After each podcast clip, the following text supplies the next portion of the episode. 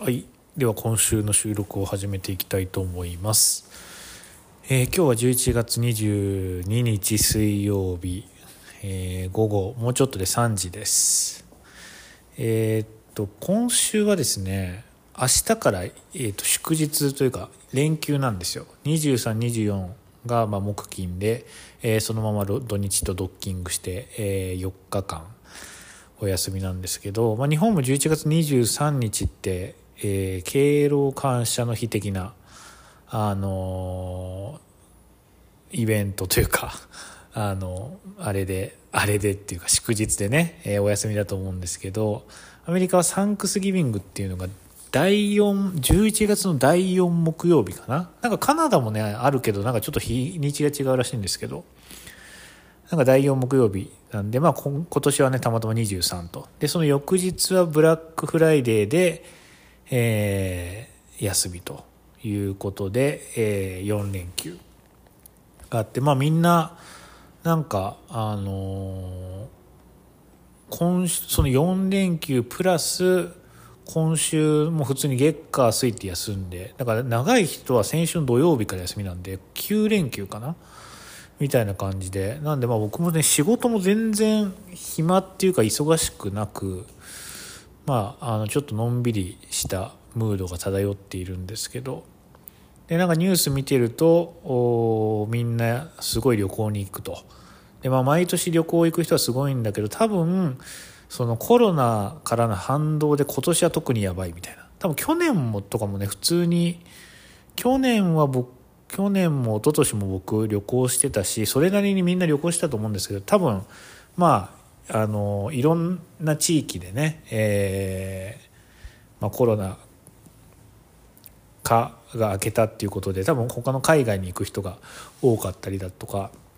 まあそういうので空港利用率もやばいみたいなことを連日最近ニュースでやってます。で、僕は、僕も明日から、えーっと、明日っていうか今日だな。今日の夜の便で、えーっと、メキシコに行くんですけど、今ね、ちょうどそのパッキングをね、していたんですよ。全然やる気にならなくて昨日まで。まあでもさすがにちょっと今日やらなきゃやばいなっていうことで、今日はまあ在宅させてもらって、えーまあちょっと仕事をしながらパッキングをするという感じだったんですけど、こうね、なんか旅行前に思うことはいつも、なぜか旅行前になると、カバンが欲しくなるんですよね。旅行カバンが。ボストンバッグが欲しいんですよ。今日ふと思ったのは、普通にポーターのボストンバッグが欲しいなと思って。で、さっきあの、お昼食べながらいろいろ、あの、見てたんですけど、売り切れてるんですよね、なぜか。ポーターのボストンバッグ持ってる人僕見たことないんですけど、なぜかね、えー、47リットル、まあ40リットルちょっとのやつが欲しいなと思ってて。で、なんかダッフルバッグ L とかいうサイズが48か47リットル。で、まあこれいいじゃんと思って見てたんですけど、6万ぐらいかな、値段的には。でもそれソールドアウトとか言って、そのポーターのカバン、ダッフルバッグ持って旅行してる人僕マジで見たことないんですけど、いるのかな、日本には？と思って。うん。で、なんか僕毎回ね、これ、まあそのダッフルバッグが欲しくなるっていうことは多分欲しいんだよね、きっと。で、いつも旅行の直前に思って、で、当然買えないじゃないですか、旅行の直前は。まあ東京に住んでたら別だけど、そうじゃない人は買えないですよ。それで、まあ旅行が終わって、で、旅行終わるとその欲がなくなるんで、急に。で、忘れてると。で、また次の旅行が来て、ああ、カバン欲しいなっていう、まあその繰り返しなんで、まあちょっとね、意外にこの年末、ダッフルバッグ的なやつをね、一個押さえといてもいいかもしれないですね。なんかね、リュックって、パッキングしづらいっていうか、あの、まあ、今回はね、僕あの、OMM の40リッターのバックパックで行こうと思ってるんですけど、やっぱね、なんかバックパックはね、パッキングしづらいんですよね。山登りの時は普通にあのくしゃくしゃになるとかそんな関係ないしあのどんどん適当に入れていけばいいと思うんだけど重さとか考慮しながら。なんか旅行の時ってやっぱこれはシワにしたくないとかいろいろあるじゃないですか。だからねなかなかねリュック微妙だなっていう、まあ、あとね飛行機の時に飛行機まああれなんですよ、まあ、今回はえっ、と4時間のフライトかな。で4時間のフライトでメキシコシティで一回乗り換えて違う、え空港に行くんだけど、まあ、その乗り換えの時にそのもし預け入れの荷物をねピックアップしなきゃいけないんですよもう一回。それはちょっとだるいなと思って。でだからまあ基本的に今回はもう預け入れ荷物なしっていうことで行くんですけどまあちょっとそのあの人に妻の友人に会いに行くのでそのお土産的なものがあの飛行機になんか積めないものなんで、えーと、行きだけ段ボールを預け入れしていくんだけど、まあ、基本的に僕らの私物はないっていう感じで行くんですけど、まあ、その飛行機の中でねあの乗席乗乗何でしたっけ乗座席か。座席の上にあの積む時とかもなんかリュックってねなんかあの形的になかなか上にしまいづらいなと思う時があって、まあ、だったらボストンバッグみたいにある程度こう、まあ、フレームがあってもなくてもあのある程度こう四角い形の方があの安定して上に入れられるんじゃないかなみたいな、まあ、そんな感覚もあってですね、まあ、何かと特にこうバックパッキングみたいな感じでそれを背負って歩く時間が長い旅でなければあのリュックじゃなくてボストンバッグでもいいんじゃないかなっていう、まあ、気がしてますね。実際今回も行ってだってもう歩く時なんてほとんどないですもんね多分。空港着いてからって多分タクシー移動とかバス移動とかなんで基本ね持ってさ長距離歩くってことはないんですよ。うん、だから別にショルダーバッグ肩からかけてある程度重くてもね大丈夫だと思うんですけど、はい。まあ、なんでちょっと年末意外にボストンバッグ的なものを探す時間があったらねいいかなと思ってます。まあなんかいいのあるのかな。革とかもいいなと思うけどやっぱでもタンカーとかのタンカーシリーズとかのねボストンバッグとかあればいいですよね。革よりは軽いだろうし。うん。まあ、なんとも言えない感じですけど。はい。で、まあ、パッキングをね、してるんですけども、まあ、どんなまず格好でいこうかなと思って。で、なんかね、もともと僕あの、スラックスでいこうかなと思って、ベージュのスラックスに、えー、なんかナイキのね、ジップ、ナイロンジップジャケットに、ニューバランス990みたいな感じでいこうかなと思ってたんですよ。でなんか一応ね気候的には昼間は半袖でいけると、まあ、25度26度ぐらいまで上がるんだけど夜はね結構寒いっぽくて8度とかになるんですよ。だからまあほとんど僕が住んでるとこと一緒なんですけど昼間ちょっとあっちの方があったかいって感じかな。でも夜はもしかしたらこっちより寒いかもしれないですね。だからまああの脱げるようにしといて、まあ、半袖の上にまあ、羽織物とか、まあ、あとジャケットみたいなの着ていけばいいかなと思って。でそれにあのその上に小森のえっ、ー、とリネンボンバー。最近よく着てるんですけどそれを着ていけばまあいいのかなと思ったんですけどなんかね妻がどっから仕入れてきた情報なのか全く分からなくてもう信憑性危ういんですけどなんかメキシコ旅行はデニムで行った方がいいみたいな謎のプスをなんか 急に言い出してなんかあのまあメキシコって結構場所によっては治安が悪いと。でやっぱスリとかねあの旅行客は狙われると。で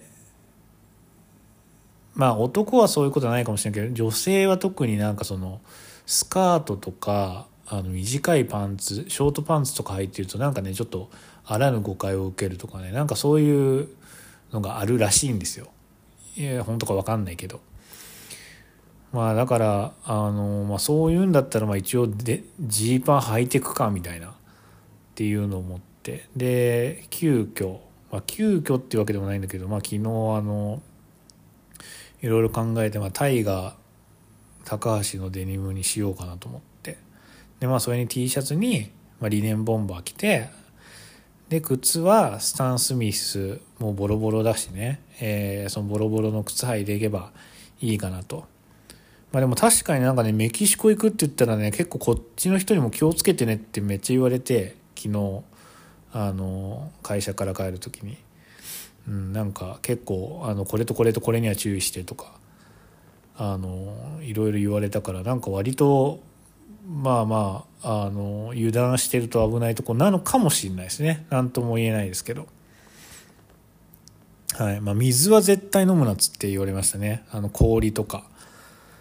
絶対もう常にボトルから飲めというふうに言われましたけど、まあ、それはね絶対多分注意しなきゃいけないと思うんですけど、うん。まあ、そんな感じですね。まあ、とはね何持ってこうかなと思って、まあ、そんな持ってくものもないんだけどパッキングとか言って。だから替えの T シャツと下着ぐらいですよね。でまああとはメガネとかコンタクトとかね。そこら辺の必要必需品とあと薬とかね。であとパジャマか。であとね今回めちゃめちゃ久しぶりにあのカメラフィルムカメラ持ってこうかなと思って。もうね全然使ってないんですけども最後に使ったの多分ね2年ぐらい前だと思うんだけど久々にでもなんかメキシコってちょっと写真映えしそうなところもありそうだしあの持ってこうかなと思うんですけどなんか久しぶりに電源つけたらあの、まあ、電池はあったんだけどなんかねちょっと調子が悪くて結構あの勝手に露出の数値があのなんていうんですか触ってボタン触ってもないのに勝手に変わるみたいな謎の現象が起きててこれまた修理しなきゃいけないかなっていう感じですけど結構高いんだよね修理が。昔ね8年ぐらい前に修理出したんですけどその時もなんかもう部品があるかどうか分かんないから修理できるか分かりませんって言われてでも結局あって部品はでもそれもね4万ぐらい確かかかったんですよ。うん。で今回ももうなんか治るか分かんないしまあでもちょっと出してみるかって感じですね。まあでも日本帰った時に出しても多分滞在中には帰ってこないでしょうねきっと。うん。だからなんかカメラを買うっていう手もあるかもしれない。逆に。もうデジカメの方がいいのかなっていう気がしますね僕のなんか性格的にはうんそんなにもうフィルム現像とかも大変だしカメラ買うか。うん。なんかねかもう一押しが足りないんだけど写真をそんな撮る習慣がないんでね。まあでも写真他の人がね撮ってる写真見るといいなと思うんだけど。いやーちょっとねえー、まあこれはなんか友達とかにもアドバイスもらいながらカメラに関しては決めたいと思っています。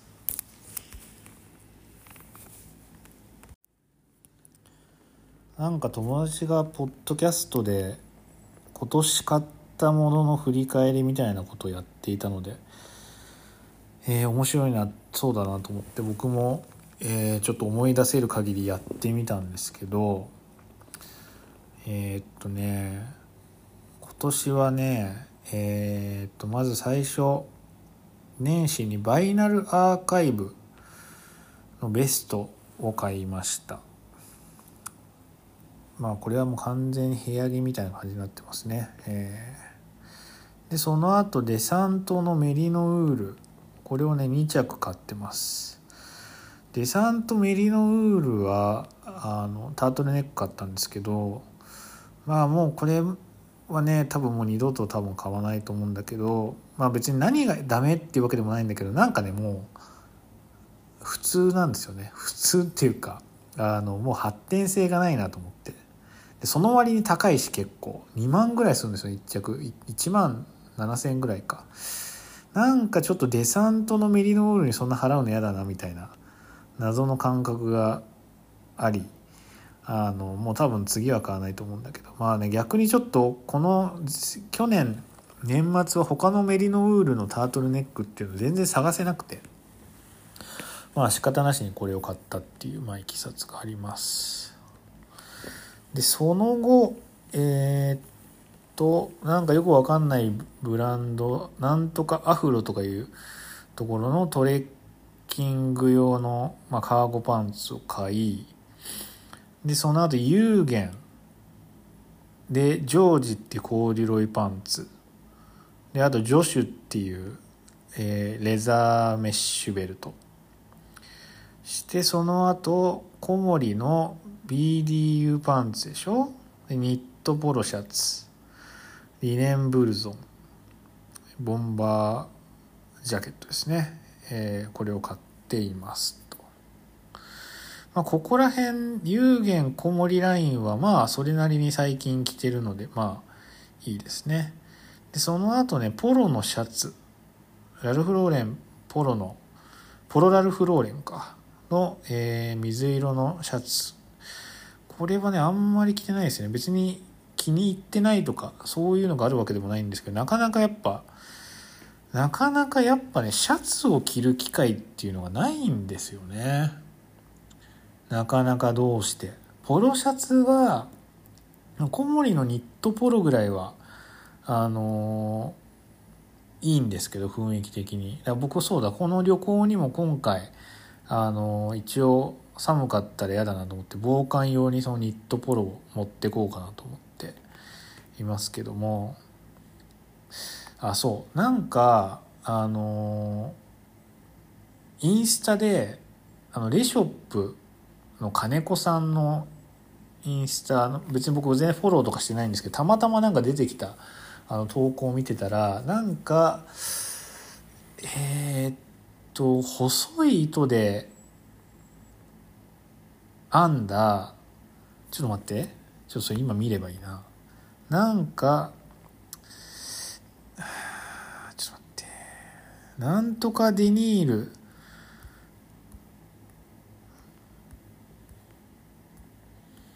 えー、っとこれか。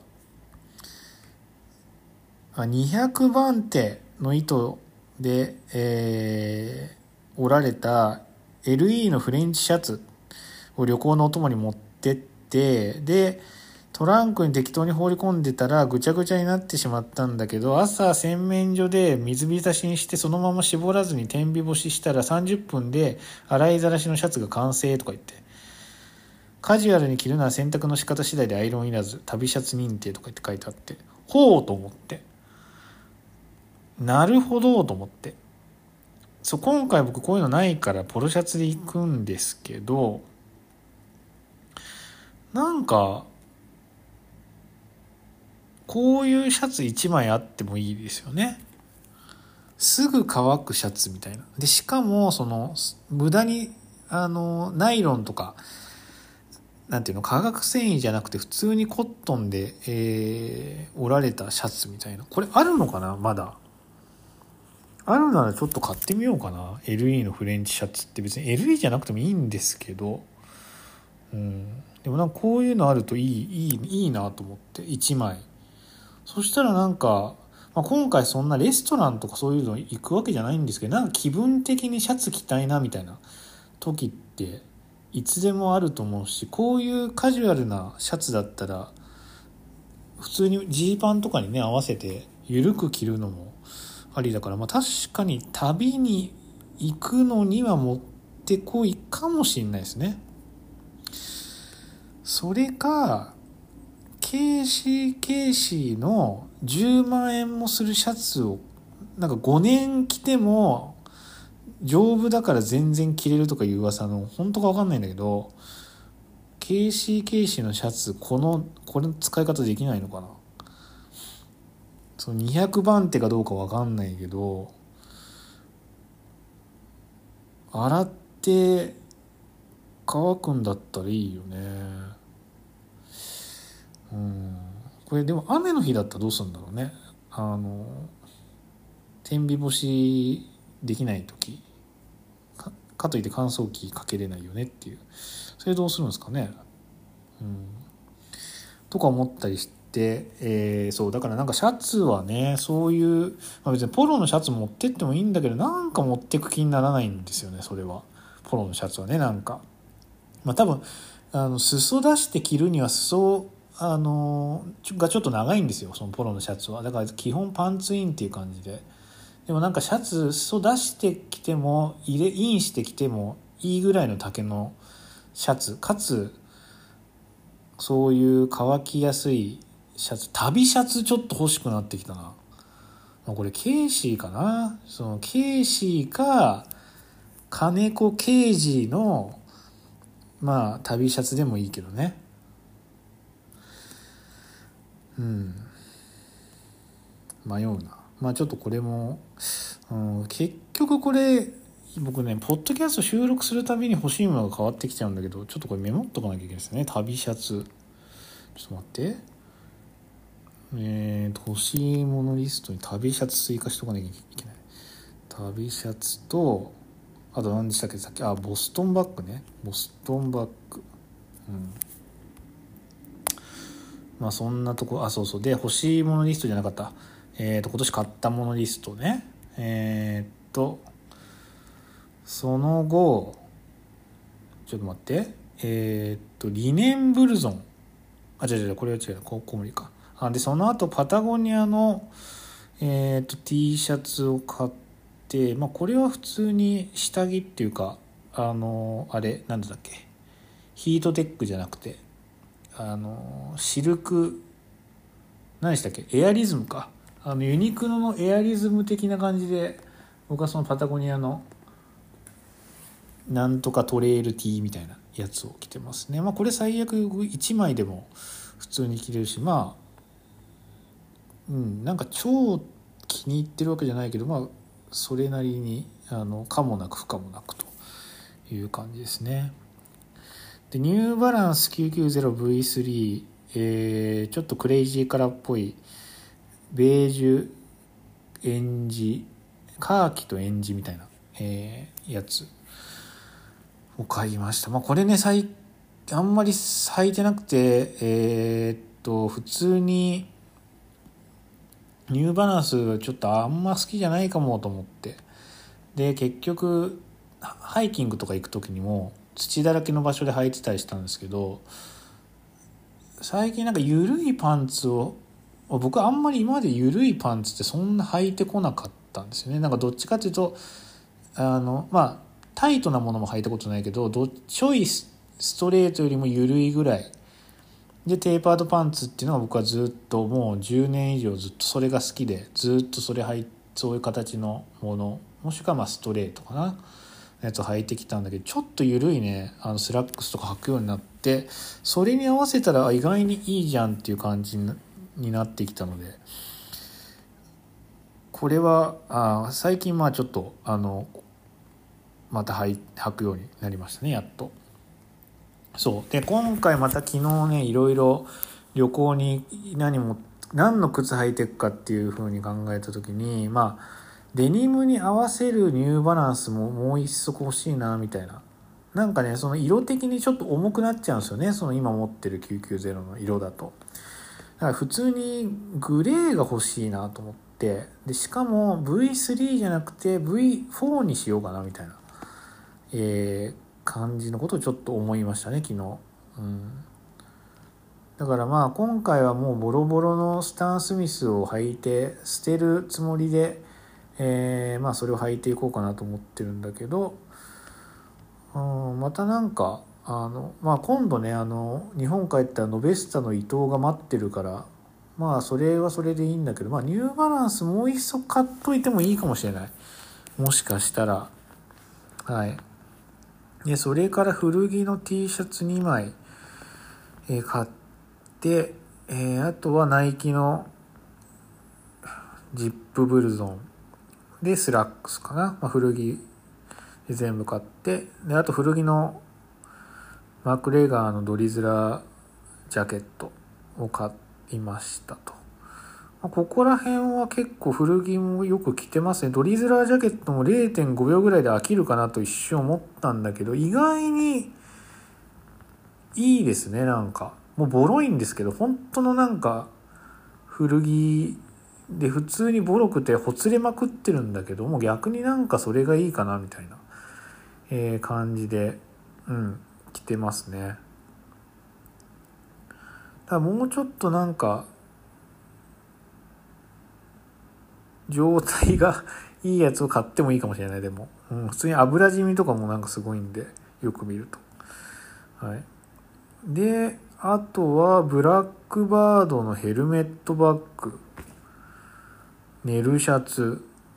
ショートモッツコート。ここら辺はね、あの、まあ、手元に一個もないんで、なんとも言い難いという。まだ僕、ブラックバードに出会ったことないんですよね。今のところ。これはね非常に1ヶ月後はあもう1ヶ月後ですねちょっと楽しみだなと思ってますまあちょっと飽きたっていう疑惑はあるんだけどうんヘルメットバッグやっぱねでもこれ旅する時に良さそうですよねなんとなくうんそれを思った今回あればよかったなみたいなことはちょっと思いましたけどまあ仕方ないね。来年旅行行く時はそれが使えると思います。で、えー、と時計を3個買ってでこの前ノベスタの伊藤とを買ってだから何個あったんだ？123456789101112131415161718192021222324個か。24個なんでまあまあ1ヶ月2つちょっとぐらい買ったっていうことですね。うん。まあ、多いのか少ないのか分かんないけど値段的にはどうなのかな？なんかあんまりお金使った記憶がないんだけどそうなんかね僕もちょっと今年予算を決めようかなと思って普通に。なんかその基準がないと買いすぎたか買いすぎてないのか分かんないなっていうのがあって今年ね予算を決めようと思って月900ドルに設定したんですよね。月900ドルだから1年だと 900×12 あ1万800ドルは僕が自由に使っていいお金と。まあいうこと。みんな家計ってどうやってるんですかね結婚まあしあの独身だったら好きなだけ好きなように使ってもいいと思うんだけどその夫婦の人とかってどうやって管理してるんですかね？お金とか。うん、なんかもううちの親とかもだからなんかどっちともお互いいくら持ってるか知らないとか言って言ってたけどまあそうなりますよね。うちはうちもそうだな、うん、でもなんかそれもあれだねって言ってそうこの前妻と話してなんかちょっとあのなんかルール決めるかみたいな感じでその予算決めたんだけど。これ予算は多分超えてないと思うんだけどな。予算うん。多分超えてないよね。1万800ドルは多分使ってないですよね。100 100 60万とかだからねそんなには多分使ってないと思うんで、まあ、だから逆に言うとその予算までの分年末使えるってことですねこれは。まだ12月が残ってるんで。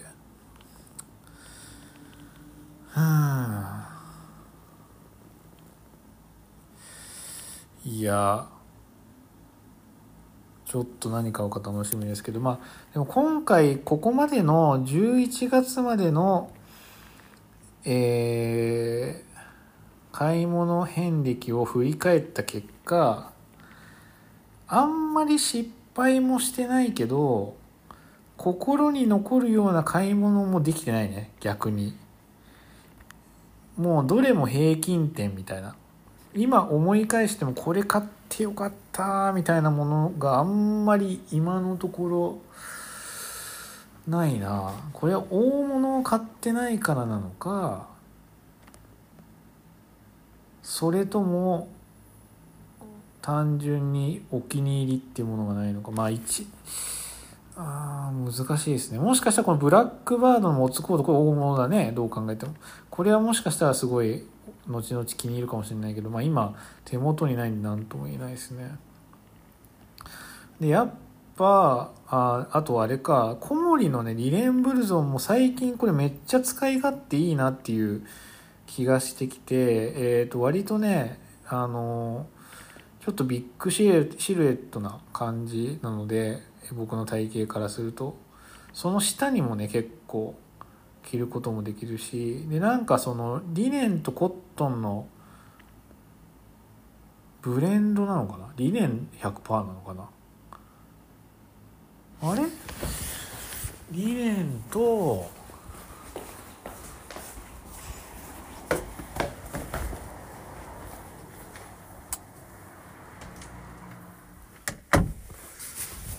れはあ普通にリネン100%ですね。リネン100%うん。だなんかそのコットンじゃないからねなんかいいんですよ。雰囲気があって奥行きがあってちょっと。でしかも意外にあの夏だけじゃなくて春夏だけじゃなくて秋とか冬も多分全然着れるなと思って。年末もこれ着て帰ろうかなっていうのはちょっと思ってますね便利なんで、うん、これがコットン100%の生地とかだったらなんかちょっとあのダメかもしれなかったけど、まあ、あえてやっぱリネンっていうのが良かったかもしれないですね、うん、やっぱ季節の四季の間に着る服って言ってましたねなんかある人は。小森さんは季節を16個に分けてとか言って。そんなこと言ってないか。うん。分かんないんだけど。はい。まあなんか今まあそこら辺かな。うん、まあ、買わなくてもよかったものをあえてあげるな小森の BDU パンツはまあ買わなくてもよかったかもしれない。あでトレッキングパンツはもう2000%これいらなかったでしょ？バイナルアーカイブのベストも別にいらなかった。デサントメリノウールもいらなかった。あ有限のジョージもなんならまあ いらなかったかもしれない。ポロのシャツもいらなかったかもしれない。うん。そんなこと言うとほとんどいらなかったかもしれないものが多いな。やっぱ全然ヒット率がやっぱそんな高くないですね。うん。なんなら最近買ったノベスタの糸まだこれも手元にないけどよくわかんないけどこれ気に入ってますもんね。まだ履いてないのに勝手に。なんか満足感高いっていうか多分まあこれ毎日使うってことが分かってるからだろうな、まあ、だからやっぱ使うものを買った方がいいんでしょうねきっと。はい。まあなんかそんなことを考えながらちょっと今後の計画を立てていきたいと思います。えー、物はついでなんで2022年の、えー、買ってよかったもの的なものを振り返りたいなと思います。まあ best buy ではなく、まあ、 good buy ぐらいのね、えー、感じですね。まあ best buy だとなんかよくわかんないけど一つだよねベストって。ベストって一つじゃないのかな？なんかよくわかんないけど。うん。一番だもんね。まあだから一番ではないけど、まあ、買ってよかったものっていうのを選別したいなとあの思います。まあこれなんで2022年なのかっていうと去年なのかっていうと、まあ、僕最近やっぱ思ったことはその買ってすぐ感じる満足とやっぱりその後使ってみて感じる満足っていうのはなんか違うなと思うんですよね。まあ、だから仮に2023年1月に買ったものをこ,、まあ、この11月まで一生懸命使って、えー、まあ気に入るってことは、まあそれはもちろんあるとは思うんだけど、まあ例えば先月買ったものを今判断しろ、これ買ってよかったかどうか判断しろと言われても、まあそれはなかなか僕の場合はね難しいなということになって、えー、っていうことに気づいたので、まあ1年遅れでね、えー、去年買ったものに対して自分の今の感触っていうのを記録しておきたいなと思います。えー、っとね今回はえっ、と一応5個ぐらいあって1つ目はまあこの中であえて順位をつけるのはちょっと難しいんだけどやっぱ僕の中でパッと頭に最初思い浮かんだのは TT 大河高橋の、えー、レザージャケットですね。これはね、えー、気に入ってます。なんでですかねこのカーコートっていう形のあのオートモバイルジャケットオートモービルジャケットみたいな。あの名前のレザーコートなんですけど、まあ、カーコートって結構他のブランドからも一気に出てどこが流行らせたのか全く分かんないんだけど僕がそのカーコートかっけえなって思った時点ではね大河隆以外出してなかったと思うんだけどうん。ちょっとよく分かんないんだけどでもまあ今いろんなとこから出てるの見てもどう考えても TT のレザージャケットが一番かっこいいなと思いますね僕の、まあ、持ってるからかもしれないけど。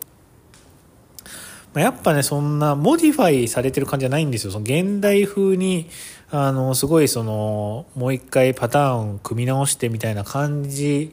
があるとは思えないんですけど、やっぱ存在感があるし、あの、まあ、ある人は心地のいい違和感って表現してて、まあ、僕もその通りだと思うんですけど、着てる時になんかちょっと違和感があるんですよね、やっぱり。その、昔の馬に乗ってた時のあの腕の形って前にねこう手を振るじゃないですか馬をこうやって手綱を握るんで、まあ、その時の名残であの前に振られた袖っていうのがあの多分この違和感をね、えー、与えてるんだと思うんですけど、これ非常にね僕は気に入ってます。うんまあ、あんまりね、今のところ外で着る機会がこれまでちょっとなかったんですけど、今年はちょっと、今年暖冬なんでね、えー、っと、うん、なんか僕、暑いな今年って思ってたら、やっぱ暖冬らしいです、今年は。はい。で、なかなかちょっと、レザージャケット着るタイミングがまだないんだけど、ちょっとこの後、あのー、外でも実践的に、今もう家の中でもっぱら今も着てるんだけど、家の中でばっかりなんで、はい、これからは着ていきたいなと思ってます。これはね、本当非常に買ってよかったです。値段も張ったんだけど、全く後悔がないし、うん、これはね、すごいいい買い物したなと思いました。で、えっ、ー、と、TT つながりで、えっ、ー、と、デニムパンツ。えー、TT はね、このレザージャケット以外にデニムパンツと、えー、デニムジャケットのセットアップを買ったんですよ。まあ、このレザージャケットよりも先に買ったんだけども、最初はね、デニムジャケットの方が気に入ってたんですけど、結論、デニムパンツの方が今は気に入りました。でね、これはなんでかなって思ったんですけど、まず買って、しばらくはそこまでだったんですよ。なんかね、最初パリッとした生地で、あ、いいかもと思ったんだけど、洗濯したらすぐね、なんかちょっとこう、ほどけてくるっていうか、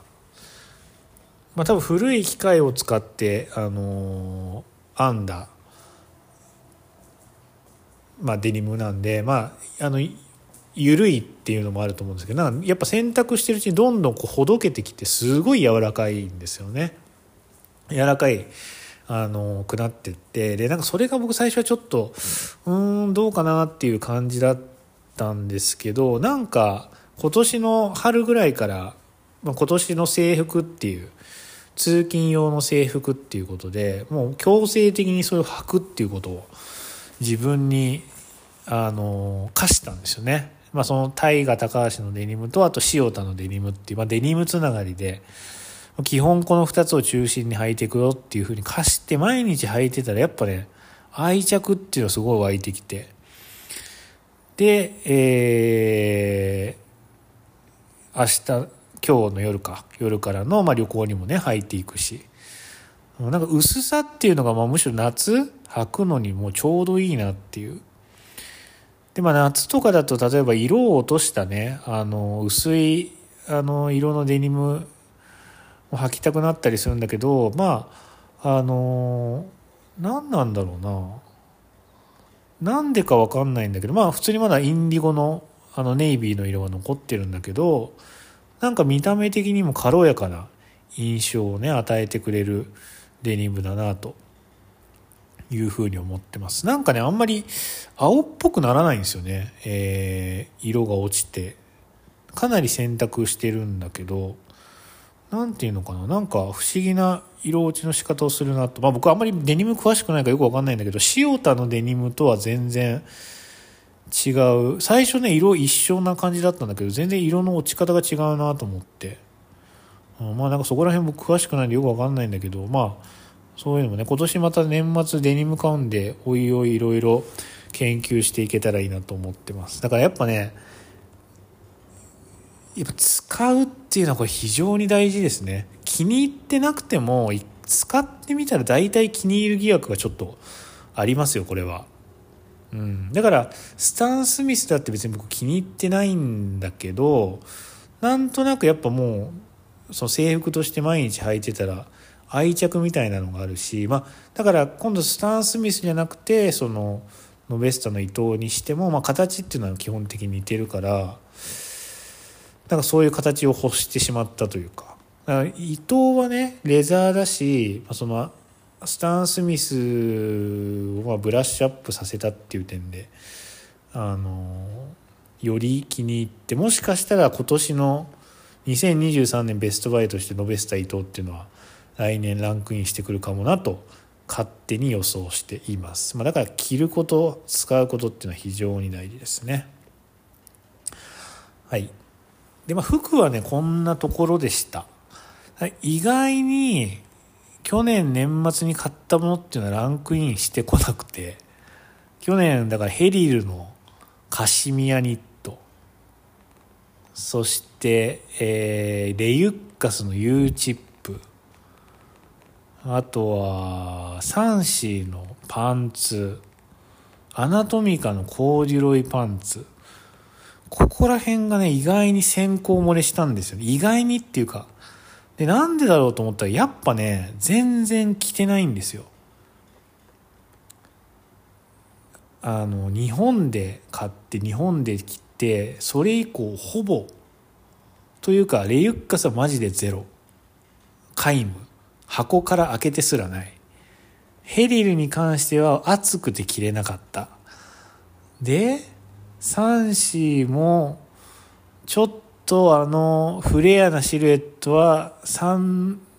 ここら辺僕が住んでる周辺ではちょっと決めすぎ感がある、うん、であとアナトミカのコーデュロイはまあこれはいいんですけどいいんだけどもうちょっとこれはやっぱ履かないといけないですね。うん。これは思った。であと裾直しをしなきゃいけないから茶色の糸を買ってきてそ直しなきゃいけないですね。大河もね、昨日慌てて、あの、旅行に持ってくからっていうことで、裾直しを、重たい腰を上げてして、自分で。また、で、今日を選択して、またちょっと愛着が増したのかなと思ってます。で、まあ、服はこんなもんで、あとは、えー、っと、もう、何？あれですよ、あれ。あの、ガジェット的な、ガジェットでもないけど、なんて言うんだっけ、家電、家電か。えっ、ー、と、バイタミックスのミキサー。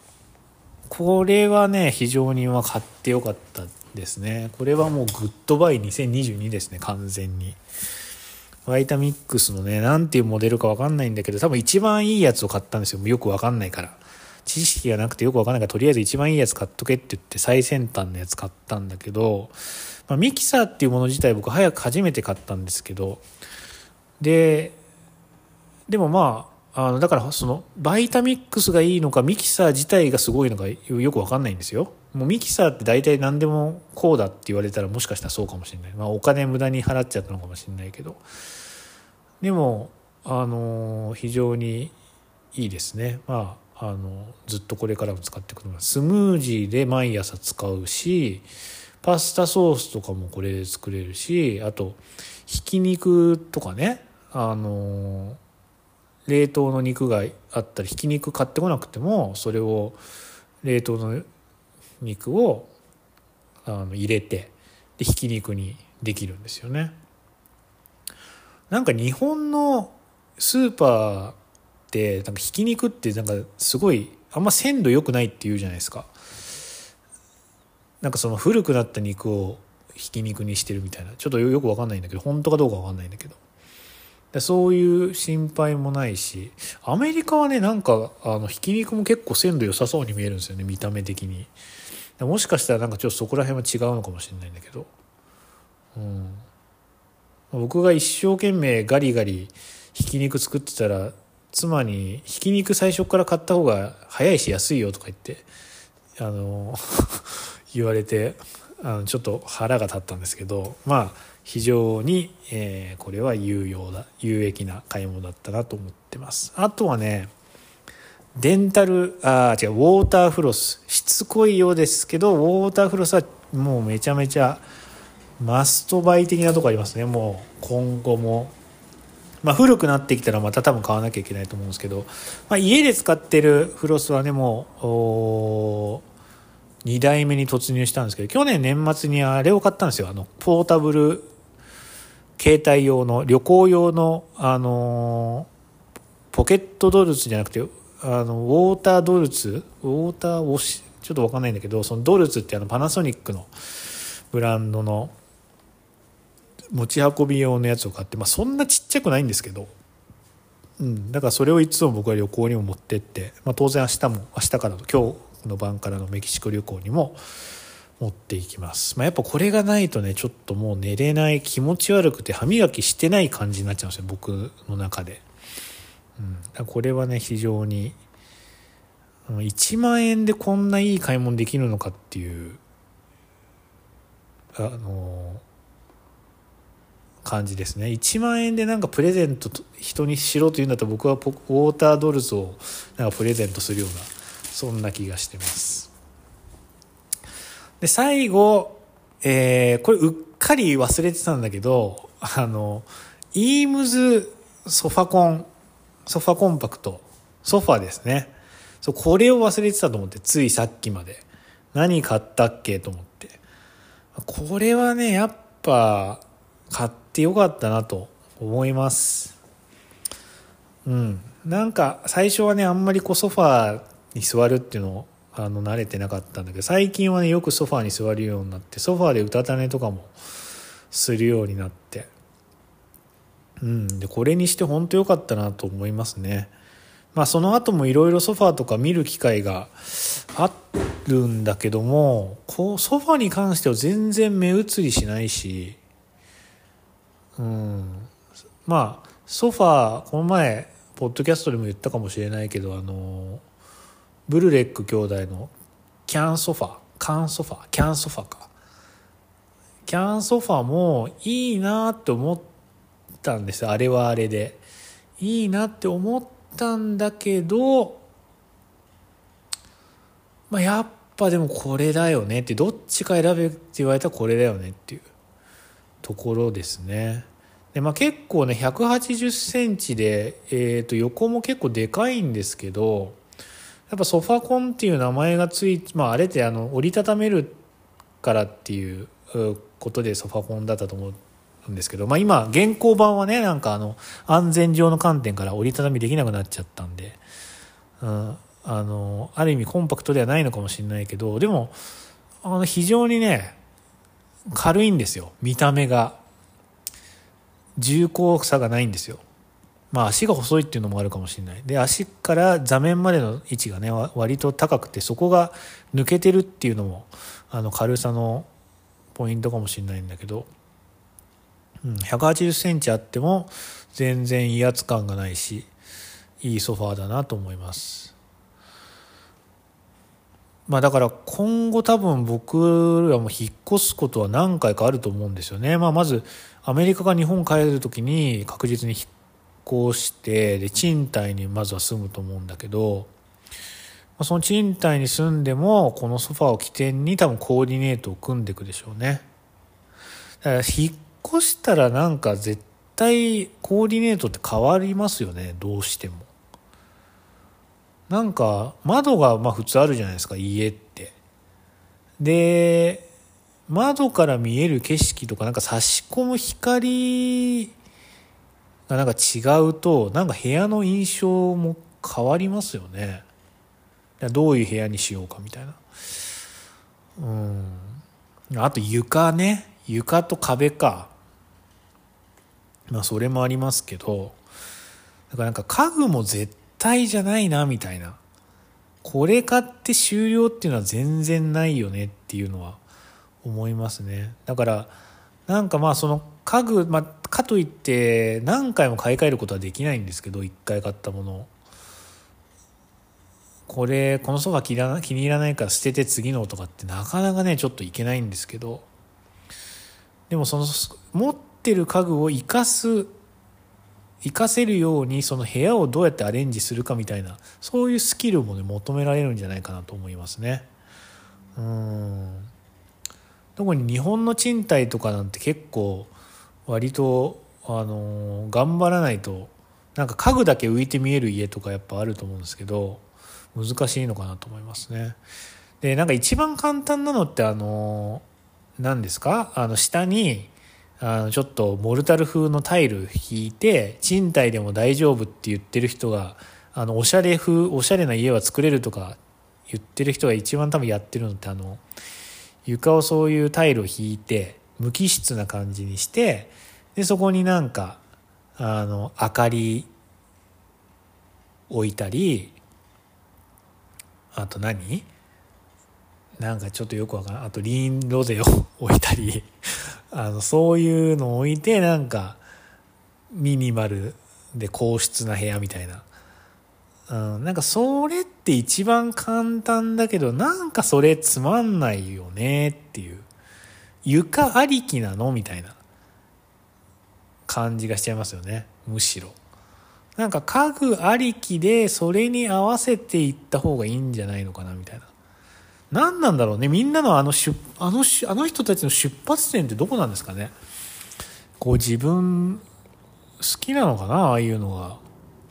うんなんか相当きっちりしてないと無理ですよね。なんか。うん。なんか柔軟性がないというか。だってあの家食べかけのご飯置いてたりとかあの洗濯物畳まずに置いとくとか許されないよねあの部屋だと。うーん。なんかそういうのもなんかだるいだるいというか僕はちょっとあれですね。なんかうちはあのちょっと夫婦ともあんまりしっかりしていないというかあんまりちゃんと片付けたりするタイプじゃないものが散乱してる家なんでああいう部屋だとちょっと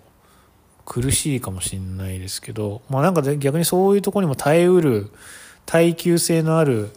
あの、まあ、インテリアコーディネートっていうのを作っていけたらいいなと思いますね。まあ、こっから何かを買うっていうのはねもうなんかもう妻的にはもうこれ以上物は増やしたくないみたいなこと言っててまあ大物ですね。その棚とかね。とか言ってたんだけどまあ僕はうんもう一個ぐらいまず本棚が足りないと足りなくなってきちゃったから本棚が考えなきゃいけないしあと散らばってる棚？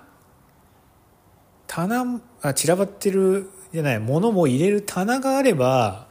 あの片付くもうちょっと片付くんじゃないだろうかっていう、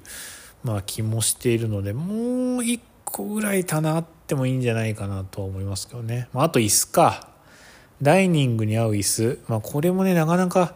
これっていうのが見つかんなくて悩んでますけどね。